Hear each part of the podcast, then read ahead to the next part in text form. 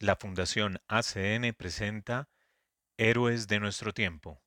Dirección de Radio María, Padre Germán Acosta. Programación, Magola Quintero. Edición y doblaje, Diego Marín. Investigación y libretos, Johavet María Orozco. Locución, Hernán Darío Cadena, Diego Marín y Johavet María Orozco.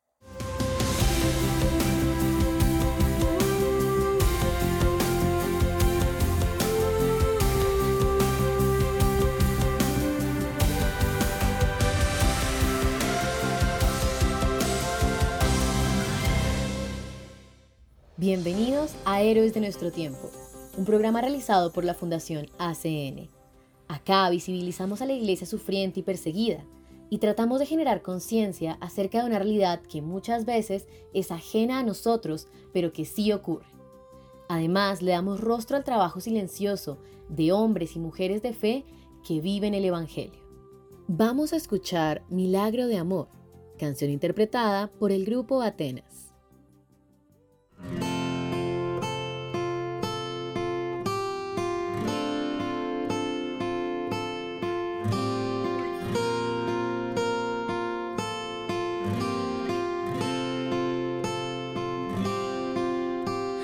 Jesús, aquí presente en forma real, te pido un poco más de fe y de humildad. Quisiera poder ser digno de compartir contigo el milagro más grande de amor. Milagro de amor tan infinito en que tú, mi Dios, te has hecho tan pequeño y tan humilde para entrar. Continuamos en nuestro programa donde hacemos un análisis y destacamos aquellos lugares en los que el derecho a la libertad religiosa es de los más vulnerados. En el episodio del día de hoy les traemos noticias, testimonios y vivencias de héroes que donan sus vidas para difundir el mensaje de salvación. Hoy, en nuestra sección ACN Noticias, escucharemos tres historias que nos deben la realidad de la Iglesia en diferentes lugares del mundo. Atendamos. Manipur. Si el gobierno no interviene, esto podría durar meses. El arzobispo de Infal, en Manipur, India, afirma que sigue existiendo violencia en este estado y lamenta la falta de una respuesta eficiente por parte del gobierno central del primer ministro Narendra Modi. A pesar de que han transcurrido cuatro meses desde los primeros brotes en mayo, la violencia en el estado indio de Manipur sigue causando estragos aquí y allá, dice el arzobispo Dominic Lumon de la diócesis de Infal. En una conversación telefónica con la Fundación Internacional ACN, el arzobispo expresó su preocupación por la posibilidad de que la situación se prolongue durante muchos meses más si el gobierno central no interviene con mayor determinación. Deseamos una mayor intervención del gobierno central. Si emite una clara orden de alto, creo que la violencia cesará. Sin embargo, si nadie interviene, podría continuar durante muchos más meses, dijo el prelado. En estos meses de violencia ha habido un silencio notorio por parte del primer ministro Narendra Modi, quien aún no ha visitado Manipur desde el inicio de los disturbios. No hemos tenido muchas noticias de él hasta ahora, a pesar de que han pasado más de cuatro meses. Solo hizo algunos comentarios tras la publicación de los videos en los que dos chicas fueron forzadas a desnudarse pero hasta ahora no he dicho nada sobre la violencia general, comentó el arzobispo Lumon. Cuando estallaron los primeros conflictos en mayo, de inmediato ACN proporcionó ayuda de emergencia para apoyar a la iglesia local en sus esfuerzos por brindar servicios básicos necesarios a las víctimas de la violencia. Desde entonces, la Fundación ha mantenido contacto constante con la iglesia local. Los medios de comunicación informan de al menos 185 muertos en los disturbios, que comenzaron como enfrentamientos interétnicos entre la comunidad mayoritariamente Meitei y las tribus minoritarias Kuki-Shin. Sin embargo, la situación se convirtió pronto en un conflicto interreligioso, ya que los Meitei son mayoritariamente hindúes, mientras que los Kuki-Shin son predominantemente cristianos. Cientos de iglesias y edificios religiosos fueron destruidos, incluidos los de los Meitei cristianos. Esto lleva a los líderes eclesiásticos a deducir que en esta crisis también está desempeñando un papel la persecución religiosa contra los cristianos. La forma vengativa en que destruyeron las estatuas, lo destrozaron y destruyeron todo, y luego se marcharon, dijo el arzobispo Dominic Lumon, hablando específicamente de la destrucción de una gran iglesia y centro pastoral. Cuando apagaron el incendio volvieron para asegurarse de que la iglesia quedaba completamente destruida. No pertenece solo a los cookies, nos pertenece a todos. Podemos ver que actúan por odio contra el cristianismo, ya que también las iglesias Meitei han sido destruidas y los líderes religiosos no cookie también huyen de Infal, afirmó Monseñor Lumon. Las bandas más violentas actúan armadas y con impunidad, lo que lleva al arzobispo a concluir que pueden gozar de apoyo y protección, aunque no puede corroborar de quién.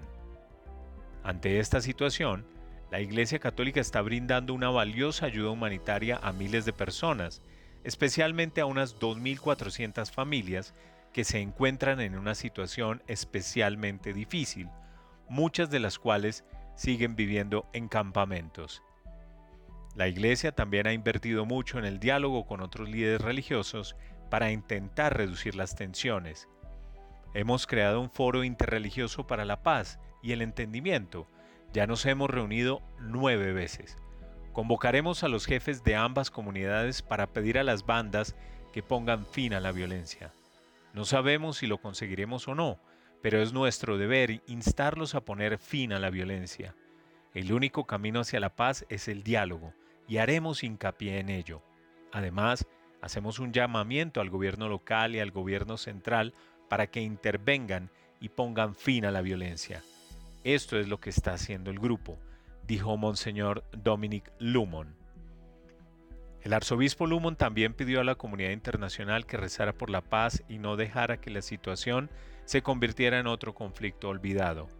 En la historia de la redención, cuando Israel olvida la oración, cuando Israel olvida a Dios, siempre surgen dificultades. Tenemos que rezar más, tenemos que volvernos hacia Dios y obedecer sus mandamientos. Entonces, Él estará cerca de nosotros, nos dará valor y nos apoyará para resolver los problemas y las cuestiones. Por eso, la oración es de suma importancia. En toda la India, los católicos están participando en procesiones con velas, Mucha gente está rezando en solidaridad con Manipur y marchando por la paz en muchos lugares. Es un signo de esperanza. Y concluye el arzobispo Lumon.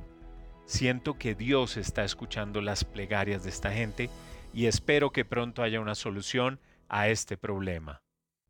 Pakistán. ACN proporcionará ayuda de emergencia a las víctimas de los disturbios de Yaranguala.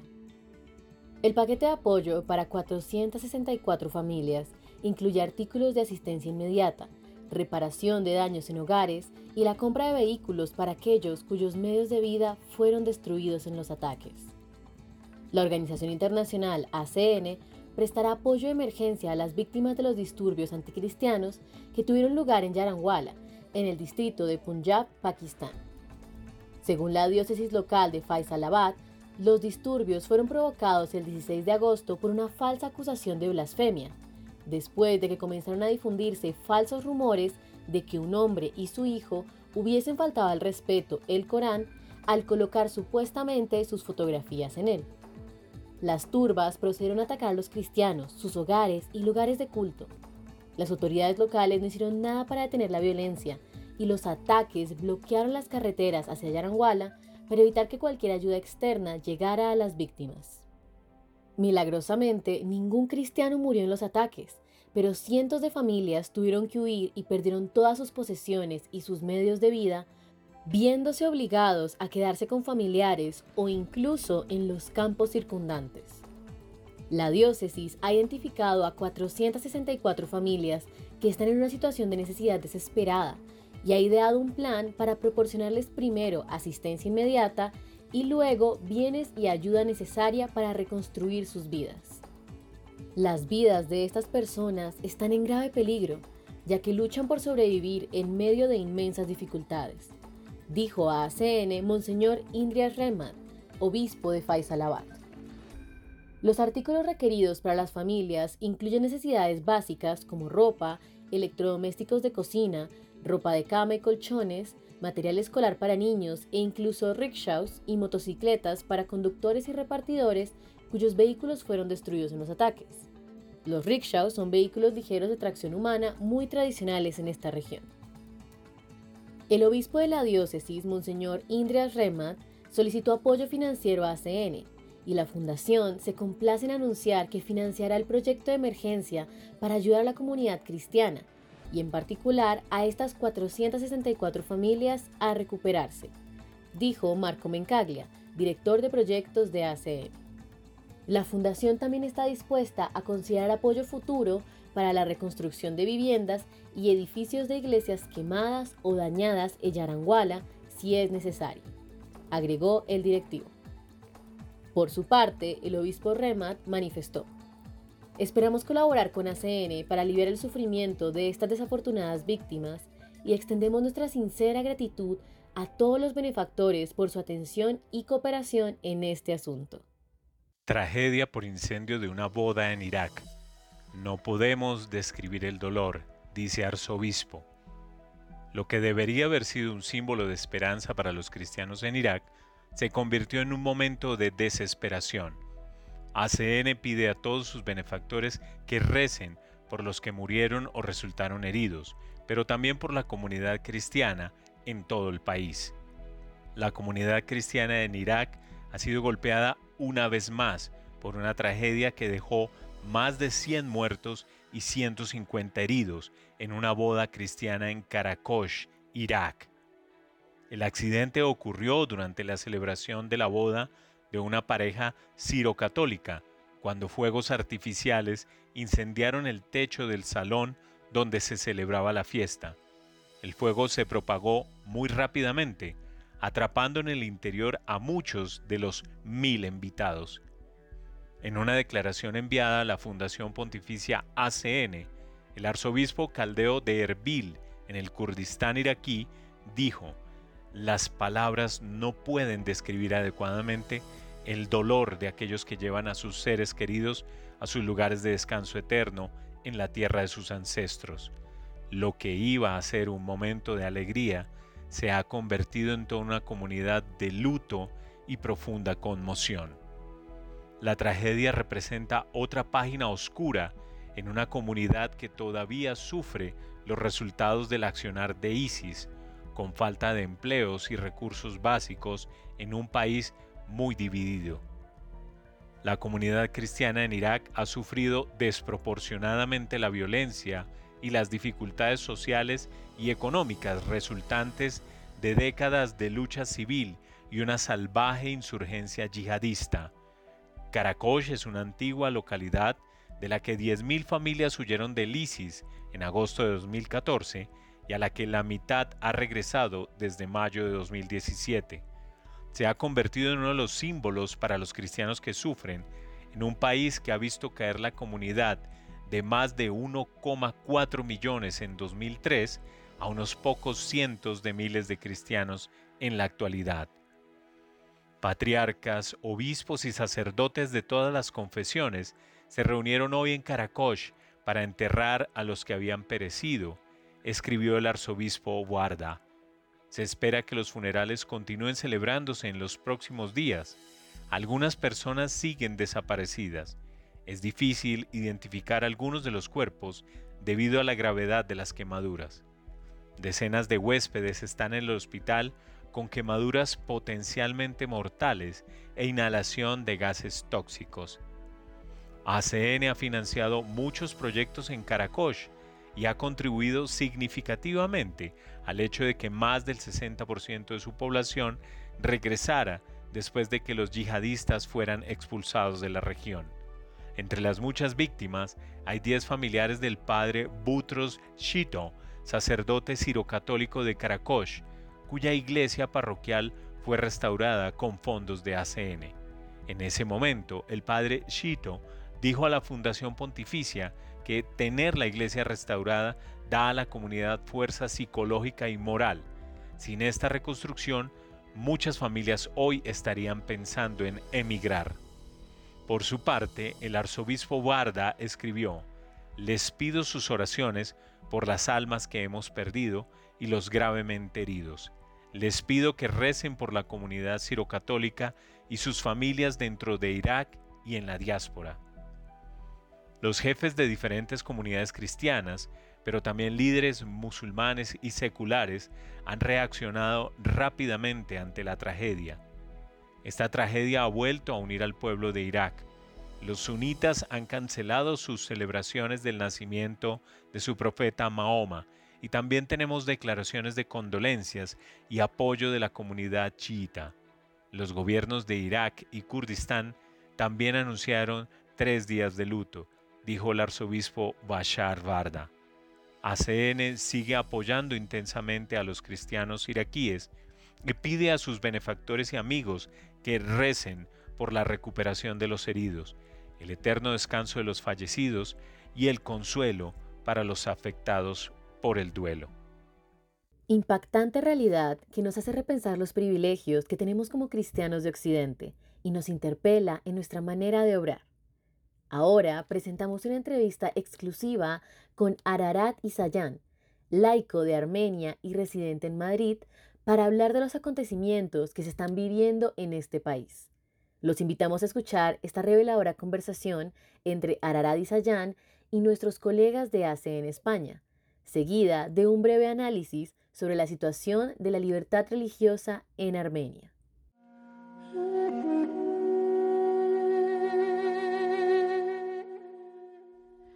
Como consecuencia del desplazamiento de los armenios de Nagorno-Karabaj por el ataque de Azerbaiyán, también escuchamos noticias de una explosión de un depósito de combustible en la que resultaron víctimas mortales unas 68 personas refugiadas y cientos fueron heridos cuando intentaban huir de los ataques.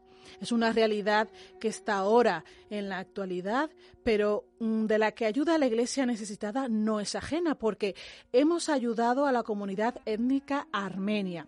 Fijaros, en 2023, Ayuda a la Iglesia Necesitada aprobó tres proyectos, dos relacionados con campamentos de verano y uno con Radio María. A principios de 2021 aprobamos también un proyecto para los refugiados de Nagorno-Karabaj en Siunik, Armenia. Fue solo una señal de solidaridad con los refugiados cristianos justo después del conflicto en 2020. Como siempre, el Papa Francisco ha manifestado su preocupación por los acontecimientos de los últimos días. Recibí noticias preocupantes de Nagorno-Karabaj en el Cáucaso Meridional, donde la situación humanitaria, ya de por sí crítica, se ve agravada por nuevos enfrentamientos armados. Quiero hacer un llamamiento a todas las partes implicadas y a la comunidad internacional para que depongan las armas y se esfuercen por encontrar soluciones pacíficas por el bien de las personas y el respeto de la dignidad humana. La actualidad está en la agenda de este programa y por eso hablamos enseguida con Ararat Isayan, laico de Armenia, residente aquí en Madrid. Buenos días y bienvenido a Perseguidos pero no olvidados. Buenos días y bien hallado. Muchas gracias por la invitación.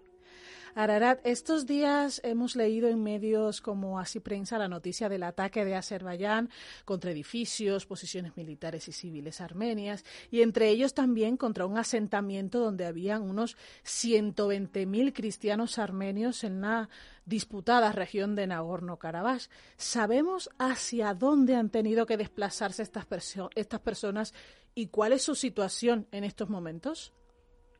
Eh, en estos momentos la situación es lo siguiente. Los uh, azeríes eh, están dando el corredor humanitario en teoría, pero secuestran y aprisionan a las personas que ellos consideran que han participado en alguna de las guerras y que son en, según su opinión, criminales de guerra o criminales militares a los que a, los que ellos secuestran.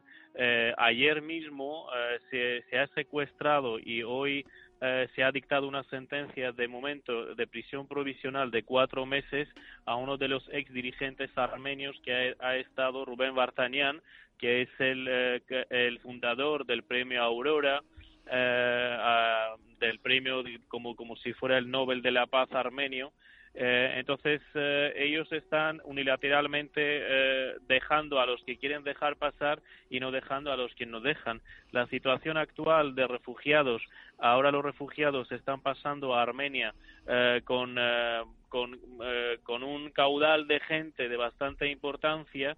Eh, hay más de 47.000 personas que ya han traspasado la frontera entre Artsaj, entre Nagorno-Karabaj y Armenia y ahora se encuentran en Armenia. Y, todavía las caravanas de, los coches siguen y los 120.000 armenios cristianos van a pasar eh, a Armenia y luego buscarse la vida. A todo esto se ha sumado también hace dos días eh, una explosión en, en, una planta petrolífera en, en, en Nagorno-Karabaj, mejor dicho, en una, en una, en, una gasolinera bastante importante, que no solo era gasolinera, sino como si fuera un almacén donde la gente quería cargar sus coches eh, con, combustible para, para irse para Armenia. Y justo no sabemos en qué circunstancias hubo una explosión y ahora tenemos gente en helicópteros y médicos que están ayudando a estas personas, más de 200 200 personas eh, con daños importantes y bastantes muertos y eh, muchas personas que aún no sabemos qué pasa con ellos. Entonces, los 120.000 están obligatoriamente dejando su, su país natal, otra parte de Armenia natal, y están obligados a convertirse en refugiados.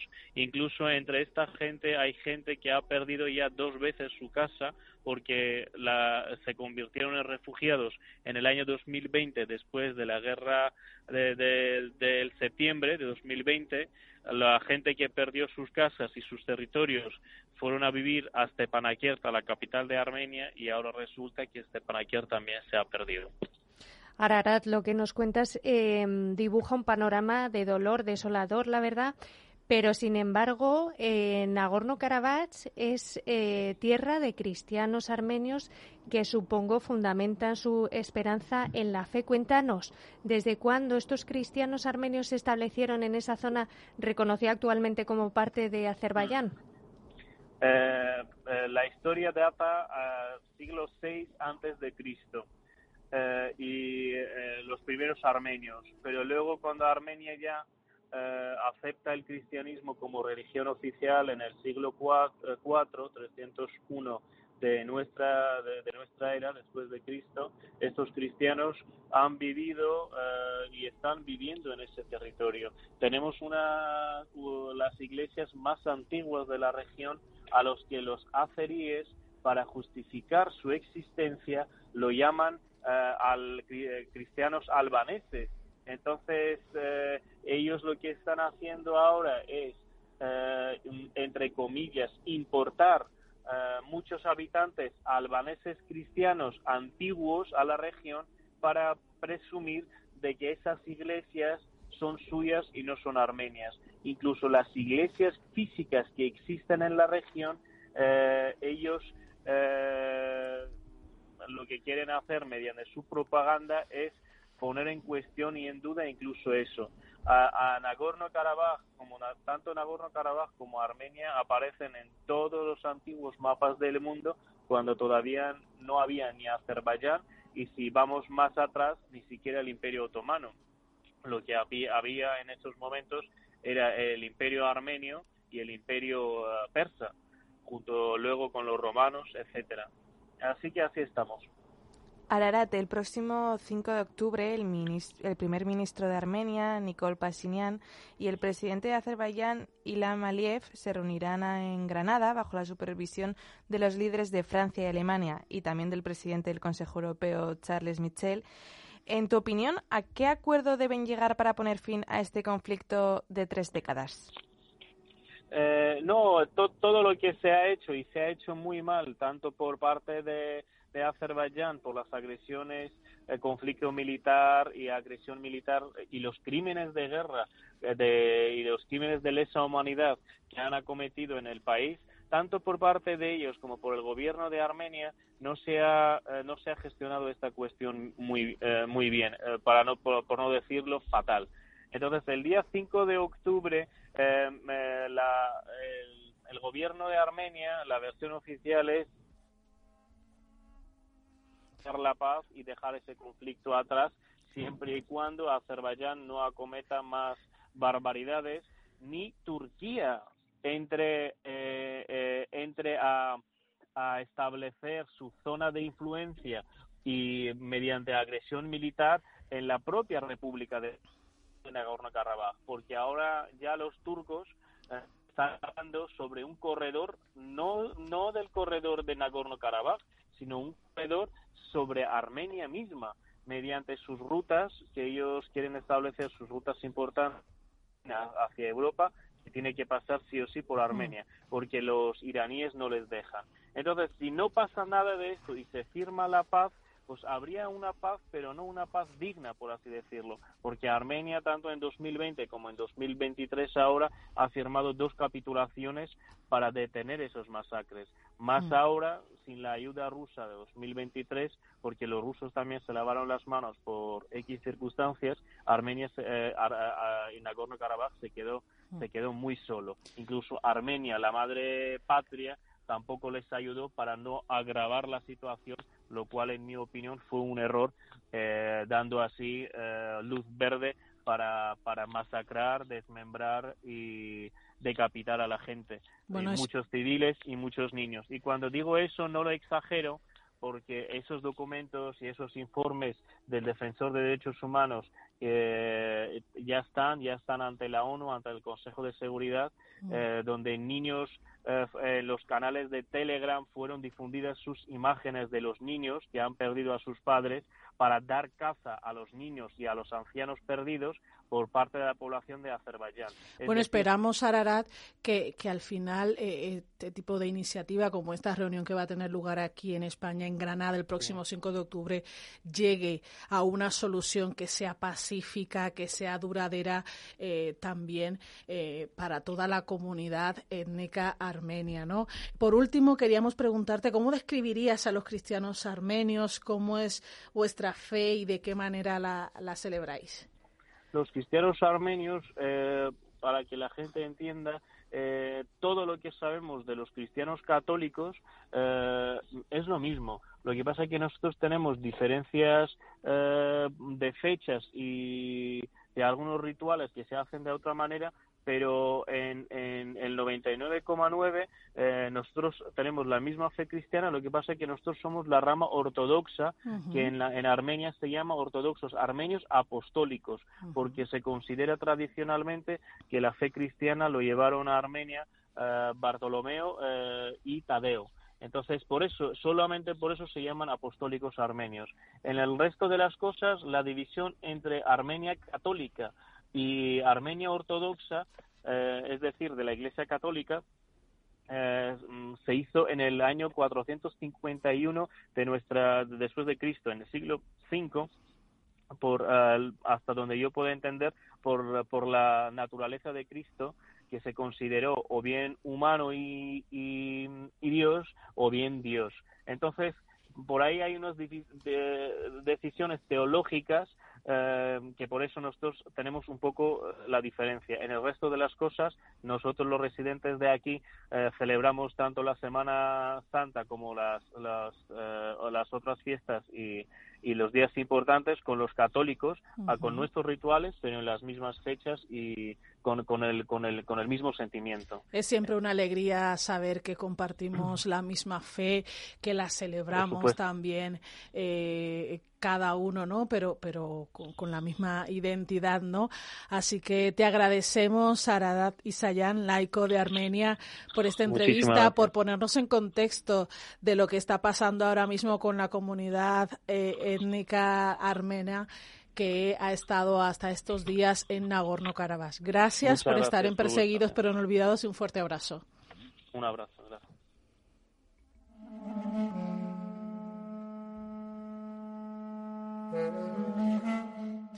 Desde Perseguidos pero no olvidados pedimos oraciones por nuestros hermanos cristianos de Armenia. Así nos lo ha pedido también el patriarca de los católicos de allí, Rafael Bedros. En primer lugar, gracias por su preocupación y simpatía por la situación en Armenia y Nagorno-Karabaj. Dijo Gracias por dar voz a nuestro sufrimiento. Miles y miles dejaron todo por el interés de los políticos. Por lo tanto, no nos queda más que mantenernos firmes en los valores cristianos que tienen los armenios. Nuestra fe permanece como una roca sólida en la familia y patria de Dios. Los armenios permanecerán fieles a su fe cristiana y seguirán siendo testigos de Jesús nuestro Salvador. Palabras del patriarca de los católicos armenios Rafael Bedros, unidos en oración por nuestros hermanos que sufren.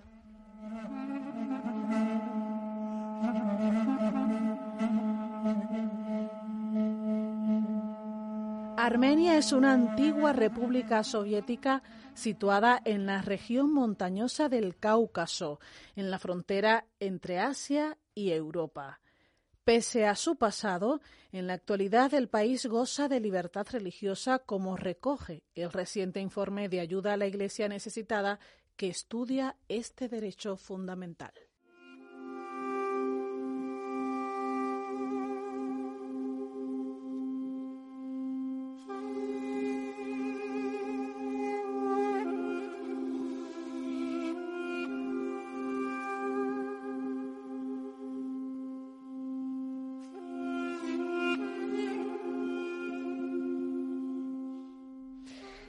Con casi 3 millones de habitantes, el 94,72% son cristianos armenios y el 2,86% se declara agnóstico, siendo el resto de la población perteneciente a diferentes religiones como el Islam, el budismo, el hinduismo y el judaísmo.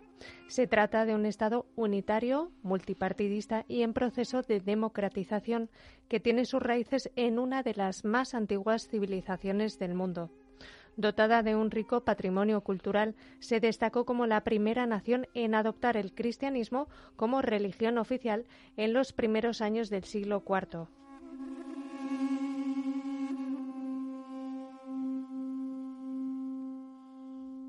La Constitución de Armenia garantiza que toda persona tiene derecho a la libertad de pensamiento, conciencia y religión este derecho incluye la libertad de cambiar de religión o creencias y la libertad de manifestar dicha religión o creencias individual o colectivamente, en público y en privado, a través de la enseñanza, las ceremonias en templos y otros ritos de culto o de cualquier otra forma. Se establece que la libertad para las actividades de las organizaciones religiosas está garantizada en la República de Armenia y que las organizaciones religiosas estarán separadas del Estado.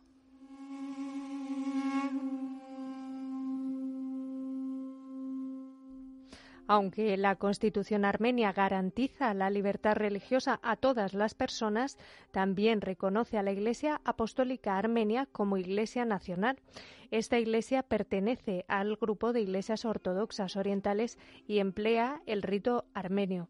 La Constitución destaca la misión exclusiva que esta Iglesia tiene en la vida espiritual, el desarrollo de la cultura nacional y la preservación de la identidad del pueblo armenio.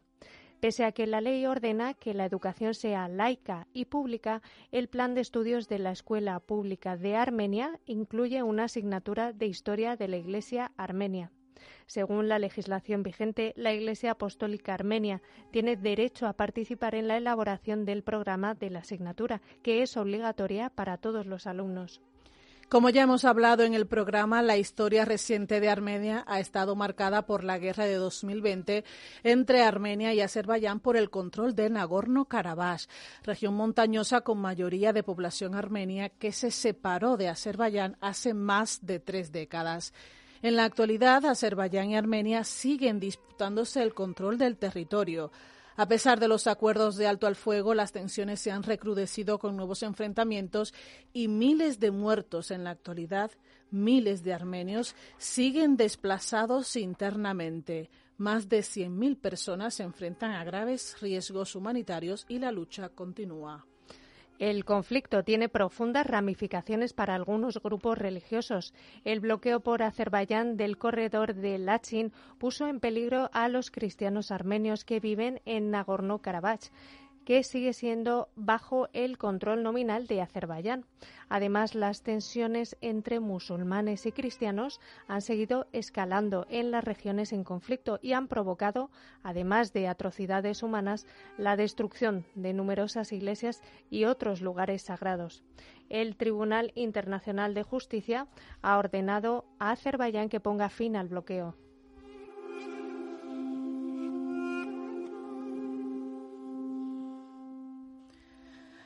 Además, en Armenia viven unos 14.000 católicos romanos. A finales de 2021, la Iglesia abrió una segunda oficina de la Anunciatura Apostólica en Ereván para trabajar en colaboración con la sede Tiflis, Georgia, de la misión diplomática del Vaticano en Georgia y Armenia.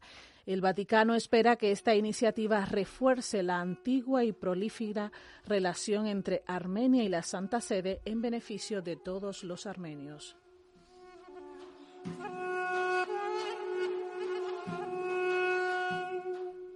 En cuanto al futuro de la libertad religiosa en Armenia, está garantizado y se cumple sin grandes distorsiones. Sin embargo, el trato preferente del Gobierno a la Iglesia Apostólica Armenia suscita preocupación, al igual que los efectos del conflicto territorial con Azerbaiyán, ya que cada vez que escalan los enfrentamientos, la estabilidad del país y la de todos los derechos humanos se ve afectada. A pesar de estos problemas, las perspectivas para el derecho a la libertad religiosa siguen siendo positivas.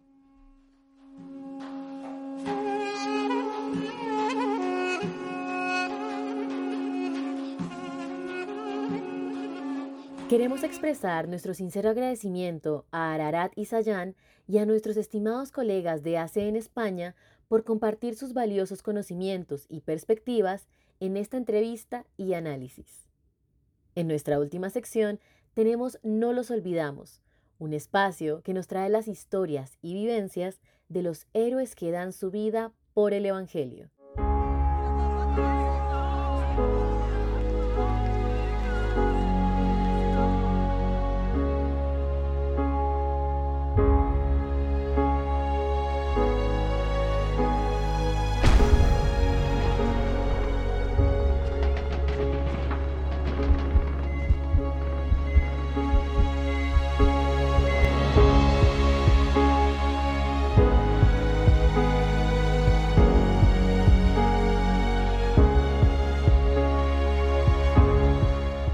Bienvenidos una vez más a No los olvidamos, fuente de amor para la iglesia con la Fundación ACN, donde le damos rostro visible a los héroes anónimos de nuestra iglesia, que todos los días y en silencio llevan la esperanza y el amor de Cristo a quienes más la necesitan.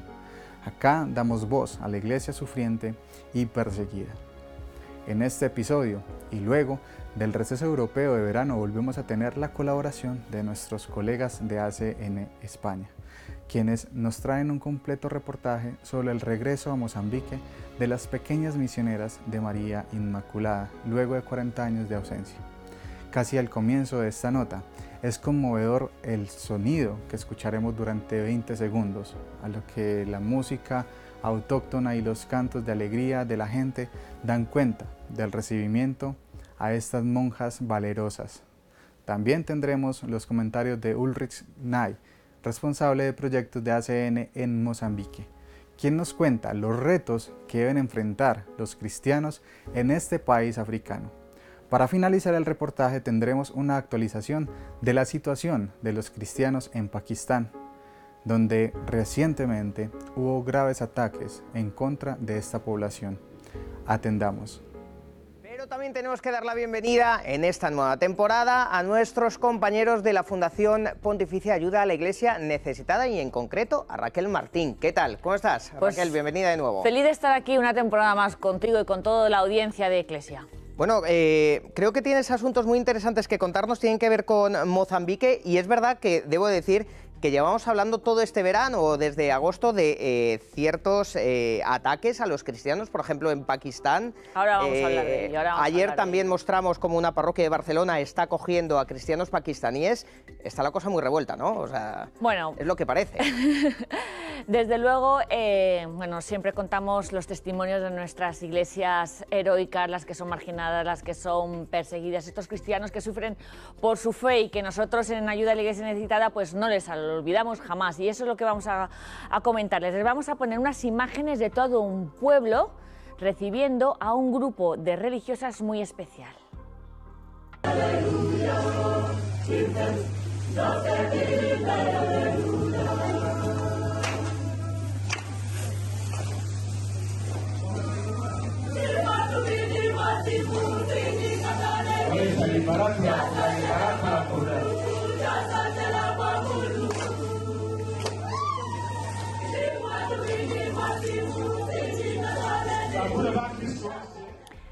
Como vemos, se trata del regreso de estas pequeñas misioneras de María Inmaculada a la zona de Doumé, que está en Mozambique, porque hace 40 años, ni más ni menos, 40 años, tuvieron que abandonar este pueblo por una hostilidad anticristiana, anticatólica, y así les han recibido, fíjate. Cuatro que, décadas. Eh, bueno, eh, con esa música tradicional, eh, verdad que impresiona. Eh, la verdad es que siempre estas imágenes, como decimos, cuando vemos la iglesia, cómo se vive la fe en África, bueno, pues... Eh, sí, nos, y nos comentaba a Ayuda a la Iglesia Necesitada una de las religiosas, la hermana Miriam, nos contaba a nuestra fundación, bueno, pues la felicidad por volver a este pueblo de Mozambique para transmitir de nuevo el Evangelio, para servirles en todo, porque claro, después de tantos años alejados del pueblo, pues así les estaban recibiendo, porque la Iglesia, bueno, pues quiere seguir evangelizando a pesar de todas las graves dificultades. Bueno, tremendo, ¿eh? tremendo este asunto y, bueno, como siempre, hay que eh, felicitaros y daros las gracias también por esta ayuda que prestáis siempre a, situaciones o en situaciones eh, como Bueno, estas religiosas, Álvaro, todavía acaban de llegar, como estáis viendo en las imágenes de la bienvenida, no han podido hacer un balance de las primeras necesidades, las más apremiantes, pero nada más llegar, a no saber lo que han pedido, lo primero que nos han pedido, ayuda a un coche, un coche para poder visitar a las comunidades pues más lejanas. Y, por supuesto, que todos ustedes, nuestros amigos, nuestros benefactores de ayuda a la Iglesia les vamos a apoyar y bueno, estoy en todo lo que vayan requiriendo en cuanto se estabilicen un poco en este pueblo tan perseguido de Mozambique. Bueno, además me parece que hoy nos habéis traído a Ulrich, eh, que es el responsable de los proyectos que Ayuda a la Iglesia Necesitada tiene precisamente allí en Mozambique, ¿verdad? Vamos a, hablar con él. Ulrich, eh, ¿qué tal estás? Bienvenido. Es que como en muchos otros países que eran colonias europeas, cuando entró la independencia en Mozambique en el año 1975, eh, em, eso tuvo graves consecuencias también para la iglesia, porque en un primer momento eh, salió al gobierno un partido, el partido eh, marxista-leninista del Frelimo, y veía a la iglesia como una colaboradora del, del régimen eh, colonial y por eso comenzaba a, em, a perseguir a la iglesia. Bueno, de hecho, en muchas ocasiones hemos hablado aquí de los ataques que sufren las comunidades cristianas en todo el país, aunque es verdad que hay zonas especialmente conflictivas. ¿Y por qué? ¿A qué se debe esto? Norte de Mozambique hay ricos recursos naturales como oro, eh, rubíes y eh, reservas enormes de gas natural. Y en vez de traer eh, riqueza y prosperidad a la población, se enriquece solamente una pequeña minoría, en cuanto la gran mayoría de la población sigue viviendo en condiciones subhumanas en una región totalmente subdesarrollada y eso ha traído también un cierto uh, disgusto por parte de la población. Y yo creo y estoy seguro que la falta de, de, oportunidades y de perspectivas para los jóvenes han llevado a muchos a adherirse a grupos terroristas yihadistas. Bueno, y aún así, a pesar de esta situación tan difícil, bueno, pues la presencia de nuestros sacerdotes y de nuestras religiosas continúa. De hecho, contábamos hace un segundo, Ulrich, que estas religiosas que acabamos de ver nos pedían al principio un simplemente coche para poder moverse. ¿Cuáles son los principales proyectos que vamos a desarrollar en ayuda a la iglesia necesitada con ellos? Eh, los insurgentes comenzaron a atacar también a otros pueblos que habían sido considerados eh, como seguros anteriormente. Entonces les hemos apoyado a través de la diócesis con ayuda emergencial para alimentarse, para comprar eh, herramientas para poder eh, plantear, plantar alguna cosa.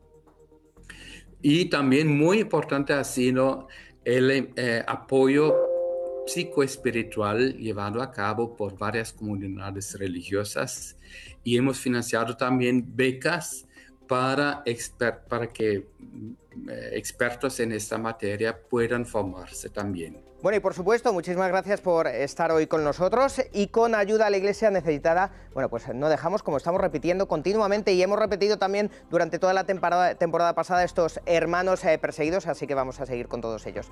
Pero Raquel, además de la vuelta de estas religiosas a Mozambique, eh, este verano, como decía yo también al principio, no todo han sido buenas noticias porque hemos sido testigos, y aquí lo hemos contado, de lo que ha pasado en Pakistán también. Bueno, impresionante. Quizás sea de los mayores ataques con estas turbas contra nuestros cristianos en Pakistán. Vean estas imágenes que dejan los pelos de punta de lo sucedido este mes de agosto. El pasado 16 de agosto la Iglesia en Pakistán fue testigo y víctima de uno de los episodios más crueles de persecución anticristiana que este país haya presenciado jamás.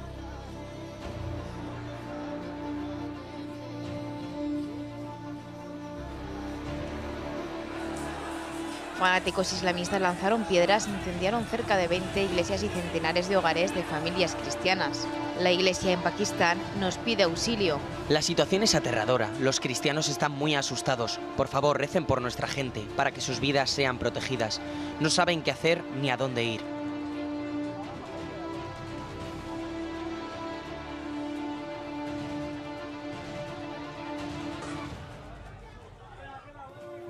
Con tu generosidad podremos enviar de inmediato una ayuda de emergencia para que nuestros hermanos de Pakistán puedan subsistir y volver a sus casas.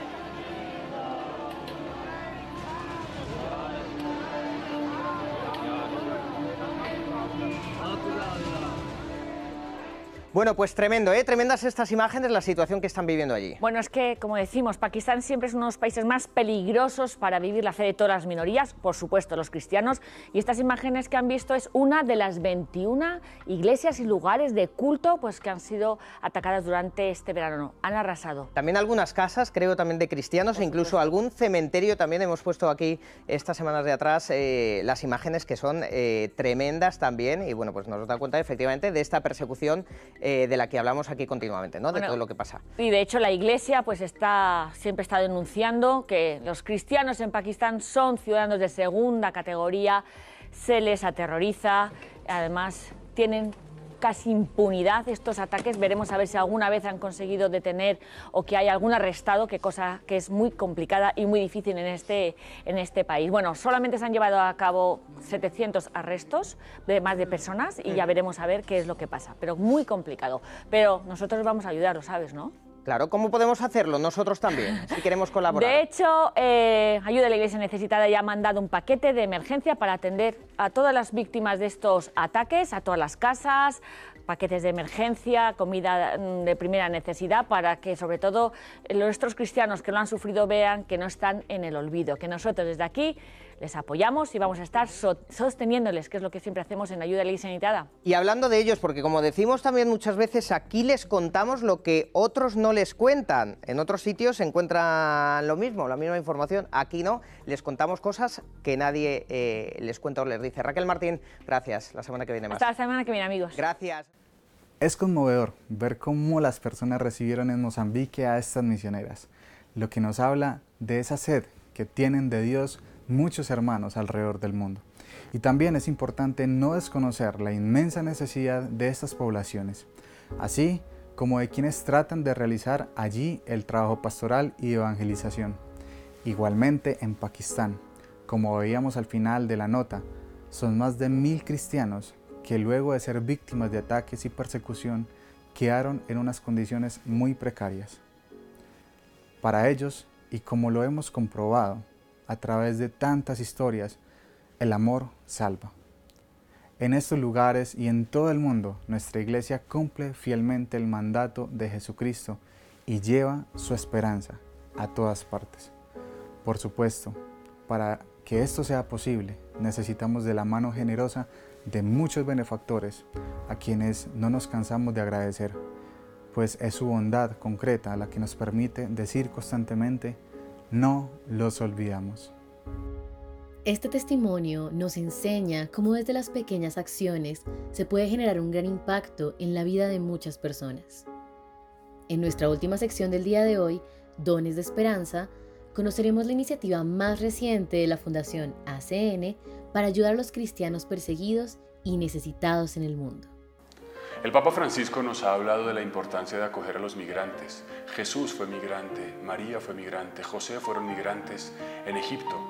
De alguna manera todos somos migrantes en este mundo. En Colombia, en Necoclí, Antioquia, hay un punto de paso de miles de migrantes que van en busca de un futuro mejor, que proceden de lugares muy distintos y que padecen la situación de precariedad y necesidad por su búsqueda de un futuro mejor. Las religiosas, las consagradas de nuestra Iglesia Católica en ese lugar ofrecen un poco de esperanza, un poco de consuelo y un poco de ayuda material que quizás no les transforma completamente su situación física, pero que les da una esperanza y manifiesta la acción de la Iglesia, el amor de Jesucristo en esos lugares y para esas personas. Ayudemos a nuestras hermanas allí en Necoclí, la Fundación Ayuda a la Iglesia que Sufre hace un apoyo a la labor pastoral de las hermanas. Tú también puedes unirte. Dona, ayuda. Con esta invitación concluimos por hoy Héroes de nuestro tiempo.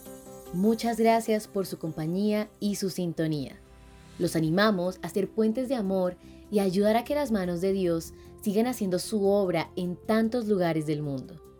Ingresa a www.acncolombia.org o www.acn-global.org y síguenos en nuestras redes sociales para que no te pierdas nada de nuestro contenido y conozcas las formas en las que tú también puedes secar las lágrimas de Dios donde quiera que Él llora.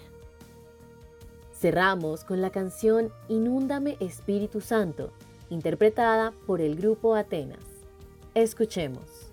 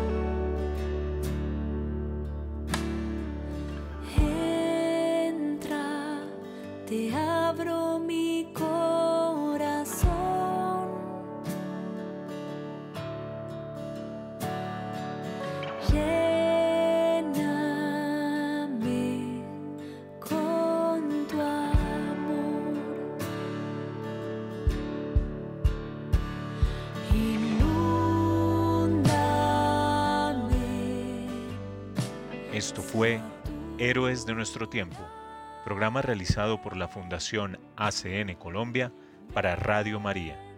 Gracias por su sintonía. Dios los bendiga.